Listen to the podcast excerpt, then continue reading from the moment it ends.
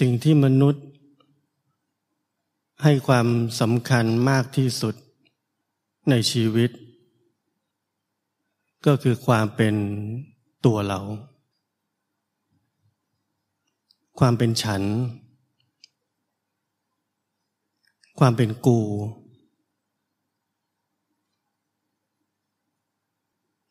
มีเราเป็นใหญ่ในชีวิตนี้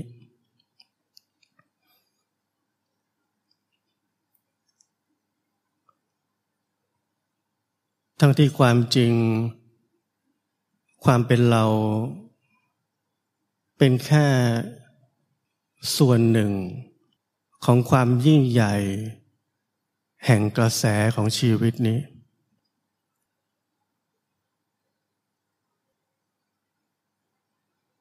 แต่เพราะเราไม่รู้ เราเข้าใจว่า เรานั้นยิ่งใหญ่ที่สุดในชีวิตนี้ ความเป็นเรานั้นสำคัญที่สุด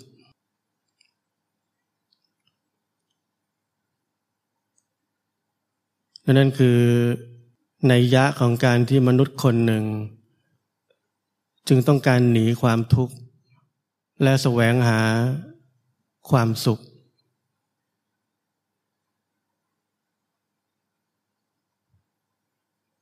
และวิธีหนีความทุกข์และแสวงหาความสุข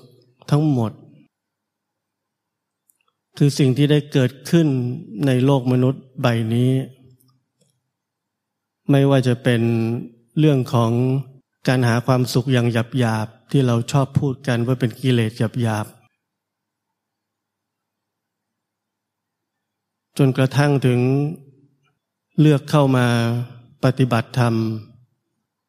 ก็เพื่อจะหนีความทุกข์และแสวงหาความสุข ที่ถูกเรียกว่านิพพาน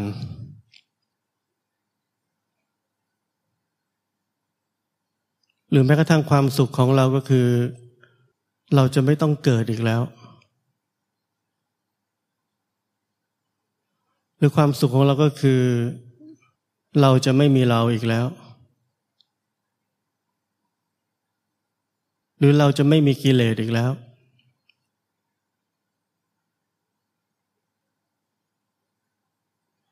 เราเคยเห็นไหมว่าด้วยความเห็นผิดที่มีเราเป็นใหญ่ในชีวิตนี้ มันสร้างความเห็นผิดอันต่อเนื่องมากมายยังไง และโครงสร้างหนึ่งของความเป็นเราที่เป็นใหญ่ในชีวิตนี้ คือเราพยายามใช้ชีวิตที่เป็นของคู่อยู่ตรงข้ามกันเสมอ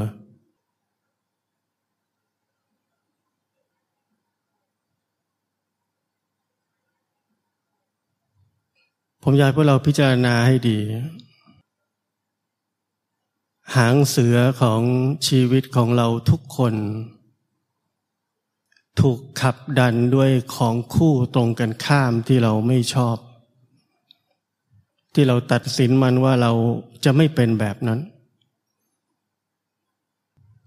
และนั่นคือหางเสือของความคิด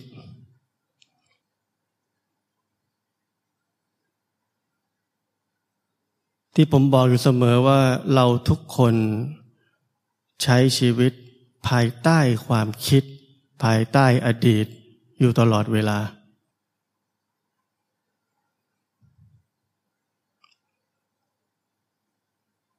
เราปฏิบัติธรรม เราก็อยู่ในโครงสร้างของหางเสือของความคิด ความคิดในเชิงของคู่ตรงกันข้าม เราถูกขับดันด้วยความคิดแบบนั้น แต่เราไม่รู้ตัว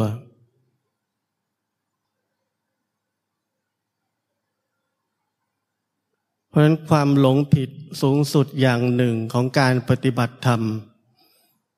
คือการปฏิบัติธรรม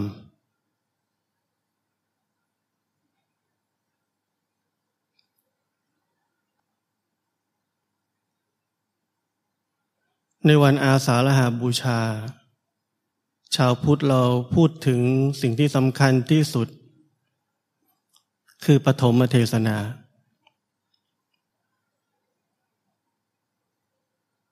แต่ในความเป็นจริงแล้ว สัญญาณแรก หลังจากเจ้าชายสิทธัตถะตัดสรู้คืออะไรกันแน่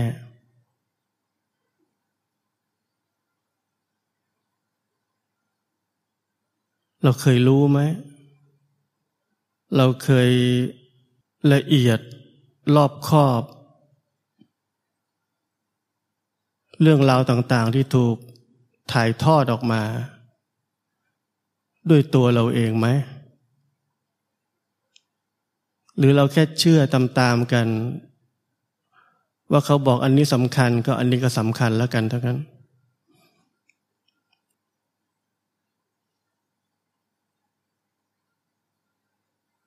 สัญญาณแรก หลังจากเจ้าชายสิทธัตถะตัดสรู้เป็นพระพุทธเจ้า คือท่านท้อพระไทย และรู้สึกว่าสิ่งที่ท่านค้นพบนั้นยากเหลือเกินที่จะมีคนเห็นตามท่านได้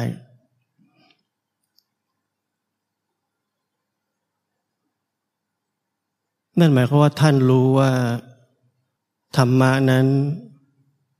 ไม่ใช่แค่การถ่ายทอดผ่านทางภาษา แล้วใครสักคนหนึ่งจะเข้าใจได้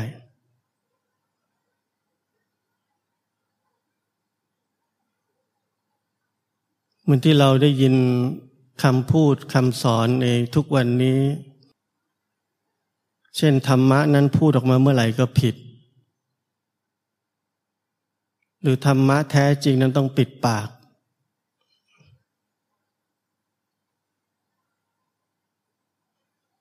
เพราะนี่คือสัญญาณแรก สัญญาณแรกที่เราชาวพุทธ ไม่เคยตระหนัก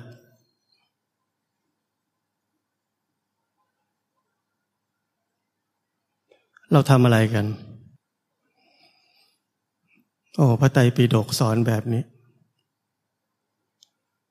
อ่านอ่านอ่านอ่านพยายามทำความเข้าใจ ตามความหมายของภาษาเรานั้น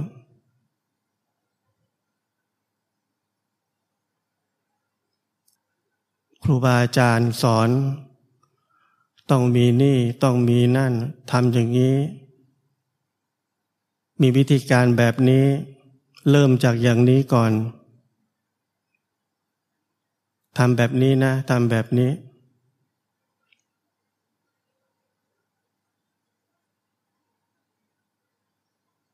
ทุกคำสอนที่เราอ่าน ทุกคำสอนที่เราฟัง สิ่งที่เราทำคืออะไร เราคิดทำความเข้าใจ แล้วก็ทำตาม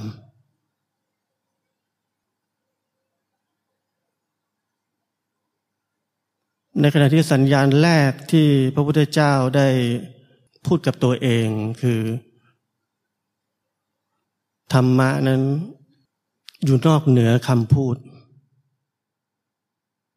อยู่เหนือการอธิบายใด ๆ จึงยากที่จะหยิบนำมาสอนได้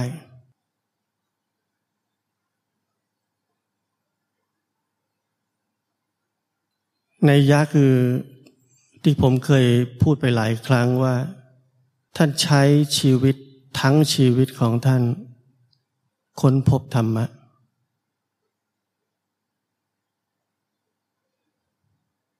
ในขณะที่เราใช้ชีวิตทั้งชีวิตของเราทำตามความเชื่อ และความคิด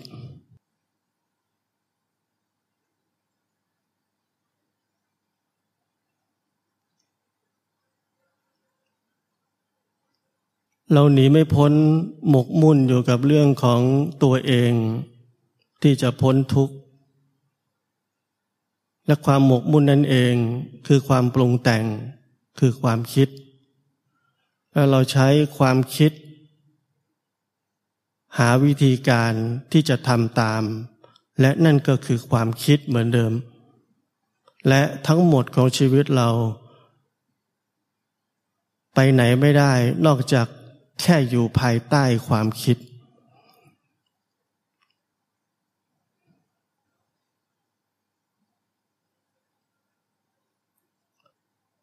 เพราะนั้นเบื้องต้น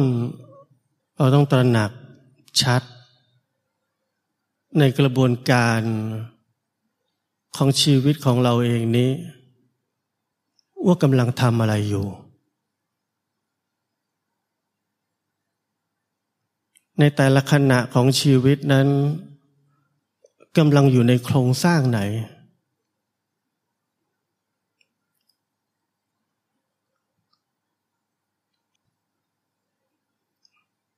อันผมสรุปอีกทีหนึ่งว่า เราอยู่ในโครงสร้างของความคิดว่าเรานี้เป็นใหญ่ที่สุดในชีวิตนี้ และถัดมา เราอยู่ในโครงสร้างของการขับดันชีวิตนี้ด้วยของคู่ตรงกันข้าม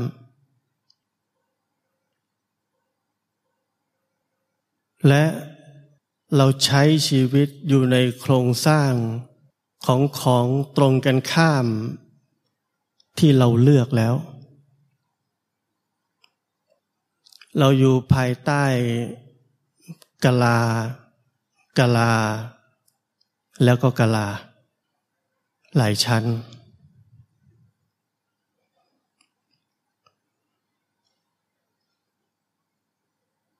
ที่ผมบอกว่าเราชาวพุทธนักปฏิบัติธรรม ไม่เคยเห็นว่าเรามาปฏิบัติธรรม แต่จิตใจเราคับแคบลงเรื่อย ๆ เราแบ่งแยกมากขึ้นเรื่อย ๆ แล้วเราก็หลงตัวเองว่าเรานี่ดี บริสุทธิ์ เสียสละทำเพื่อคนอื่น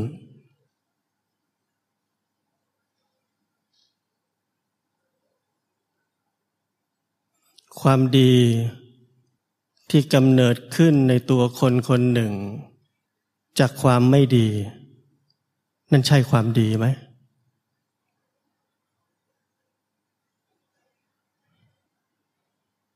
ความดีที่เกิดขึ้นจากความรังเกียจความไม่ดี นั่นใช่ความดีไหม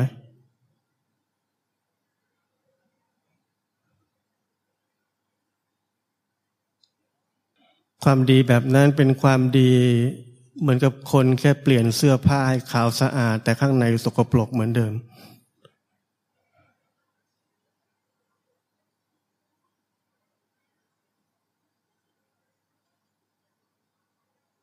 เพราะนั้นเมื่อคนคนหนึ่งมีความต้องการ ที่จะปฏิบัติธรรม เราต้องรู้ว่ามันไม่ใช่การที่เราอยู่ในโครงสร้างของกะลาสามสี่ใบทั้งหมดที่ผมพูดนี้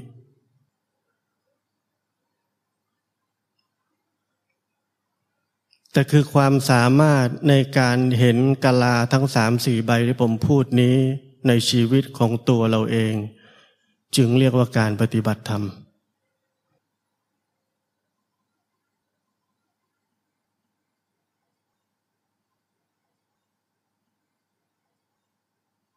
ในชีวิตของคนเรานั้น รับข้อมูลข่าวสาร รวมกระทั่งถึงวิธีปฏิบัติธรรม สิ่งที่เราทำมาตลอดชีวิตของเราคือ เลือกทำตาม และไม่ทำอีกอย่างหนึ่ง เพราะข้อมูลข่าวสาร หรือแม้กระทั่งวิธีปฏิบัติธรรมทั้งหมดนั้น เป็นข้อมูลข่าวสารแห่งความแบ่งแยกแล้วเราใช้ชีวิตนั้น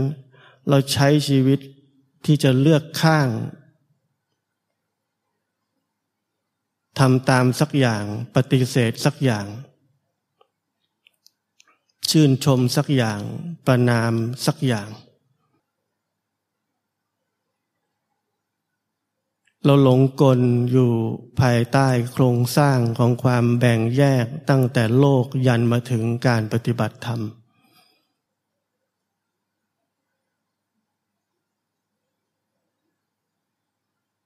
เพราะนั้นชีวิตที่เป็นการปฏิบัติธรรมคืออะไร คือความสามารถในการเห็นอิทธิพลของข้อมูลข่าวสารหรือวิธีการปฏิบัติธรรมทั้งหมดว่ากำลังส่งผลให้ชีวิตเกิดทิศทางหรือไอเดียอะไรบ้าง ที่กำลังจะบีบคั้นชีวิตนี้ต่อไป เพื่อจะไปถึงที่สักที่หนึ่ง ที่ความคิดเชื่อว่าเป็นสิ่งที่ดีและถูกต้อง หรือแม้กระทั่งนิพพาน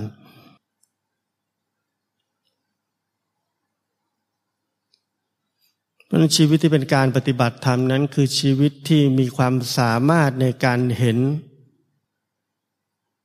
มีความสามารถในการแจ่มแจ้ง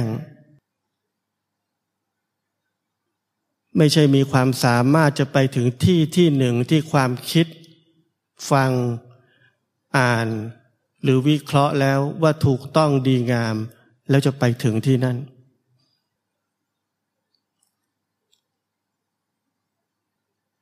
เพราะชีวิตการปฏิบัติธรรมของคนในโลกนี้ ไม่ใช่การปฏิบัติธรรม เป็นชีวิตที่หลงผิดอยู่ในความมืดสีขาวแค่นั้น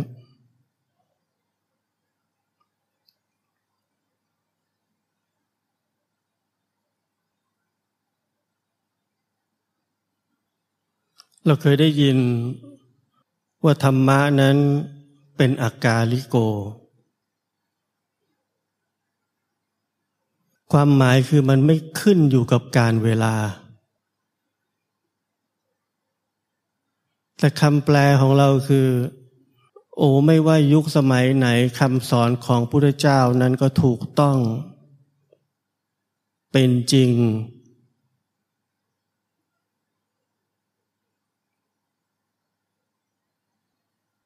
ธรรมะเป็นอากาลิโก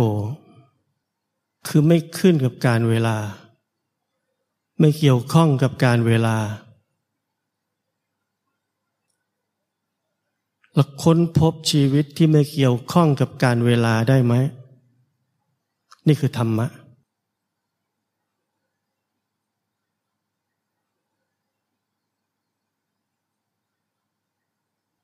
เพราะนั้นกลับไปที่ผมบอกเมื่อกี้นี้ว่า เราใช้ชีวิตอยู่ภายใต้โครงสร้างของกะลาสามใบ โครงสร้างของการมีชีวิตที่ถูกขับดันด้วยของคู่ตรงกันข้าม จะไม่อยู่ที่นี่ จะไปที่นั่น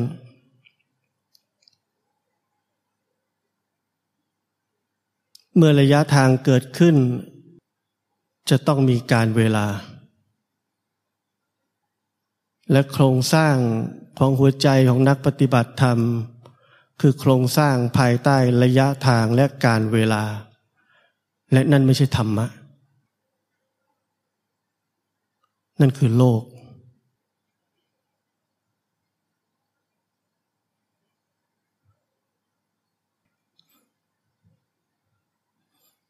เพราะนั้นผมถึงบอกว่าการที่ใครสักคนหนึ่ง จะเข้าใจธรรมะ จะรู้จักธรรมะ จะค้นพบธรรมะได้ จะต้องใช้ชีวิตของตัวเองเป็นเดิมพัน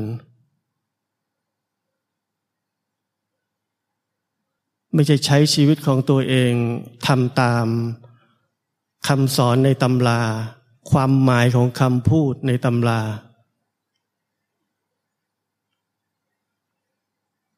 เพราะคำสอนที่ถูกแปลมาผิดๆมันมีเยอะ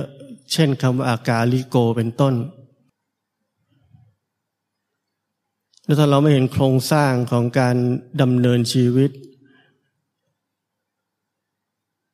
เช่นจะมาปฏิบัติธรรมนี้ ว่ามันอยู่ภายใต้กลาสามใบแบบนั้น เราไม่มีวันจะค้นพบความจริงของธรรมะได้ว่ามันคืออะไร เราจะค้นพบได้แต่สภาวะธรรมบ้องบ้องทั้งหลายที่ชอบเอามาเล่ากัน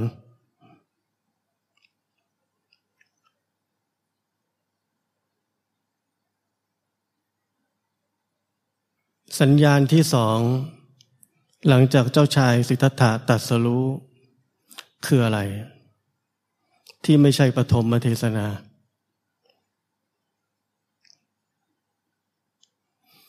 ท่านเดินทางจะไปโปรดปัญจวัคคีย์ระหว่างทางท่านเจอปริพาชก ปริพาชกเห็นท่านเกิดความเลื่อมใส จึงถามท่านว่า อาจารย์ของท่านเป็นใคร พระพุทธเจ้าท่านตอบว่า ท่านไม่มีอาจารย์ ท่านตัดสรู้ชอบด้วยพระองค์เอง ปริพาชกไม่พอใจ ไม่เชื่อ ต่อว่าท่าน แล้วก็เดินจากไป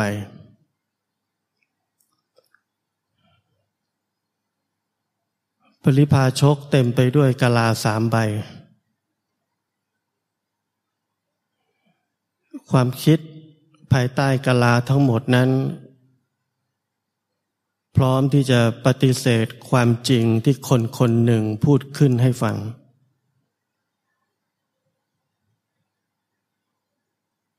แต่ในยะที่พระเจ้าท่านพูดนี้เป็นเรื่องสำคัญมาก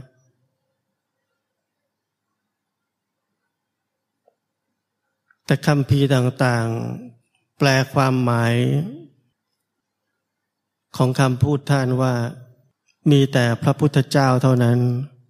ที่สามารถจะตัดสรู้ชอบได้ด้วยพระองค์เอง เพราะท่าน บำเพ็ญบารมีมา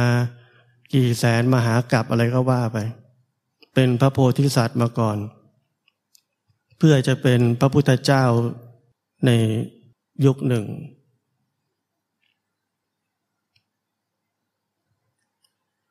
ผมไม่ได้พูดว่าเรื่องนี้จริงหรือไม่จริง แต่ผมอยากให้พวกเราเห็นอิทธิพลของการถ่ายทอดความหมาย ว่ามันส่งผลต่อชีวิตในการปฏิบัติธรรมของเรายังไงบ้าง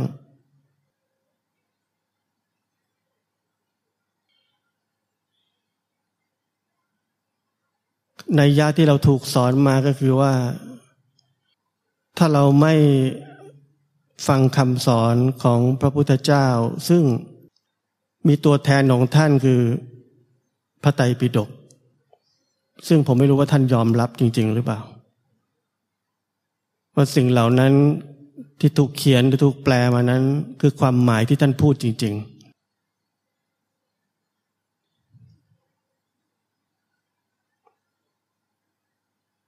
แต่ด้วยในยะแบบนี้ว่า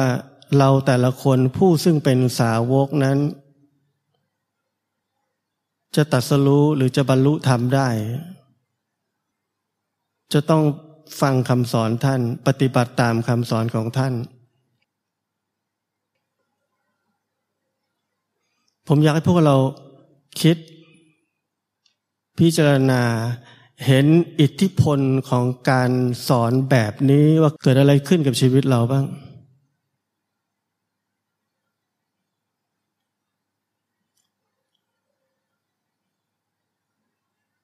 เราเคยคิดใช่ไหมว่า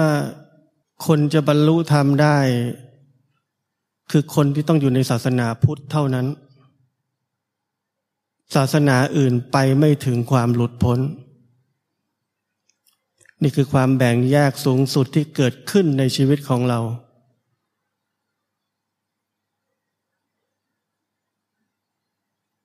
เราขี้ตูเอาสิ่งที่เรียกว่าสูงสุดในทางจิตวิญญาณ เป็นกรรมสิทธิ์ของกูคนเดียว ศาสนากูคนเดียว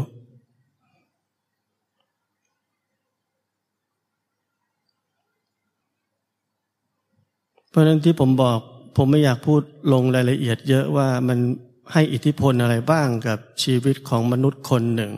แล้วทำให้หลงผิดขนาดไหนพวกเราต้องไปคิดพิจารณากันเอง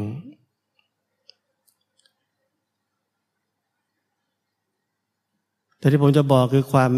แจ่มแจ้งในอิทธิพลทั้งหมด ไม่ว่าสิ่งนั้นจะถูกบอกมาแล้วมันจะดีแสนดีแค่ไหนก็ตาม มันเกิดอะไรขึ้นบ้างต่อการกำหนดทิศทาง การบีบคั้นชีวิตนี้ การดีดให้เรา คนหนึ่งเลือกจะอยู่ข้างหนึ่ง และปฏิเสธอีกข้างหนึ่ง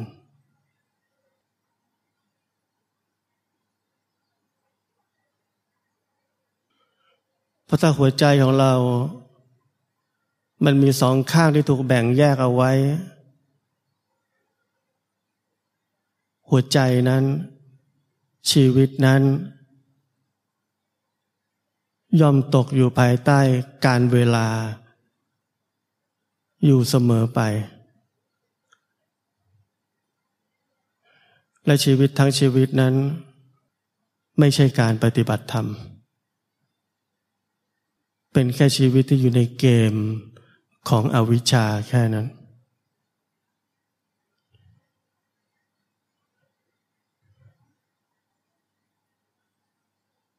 ราะฉะนั้นวันนี้ผมคิดว่าเราคง พอจะกระจ่างขึ้นมาบ้างว่า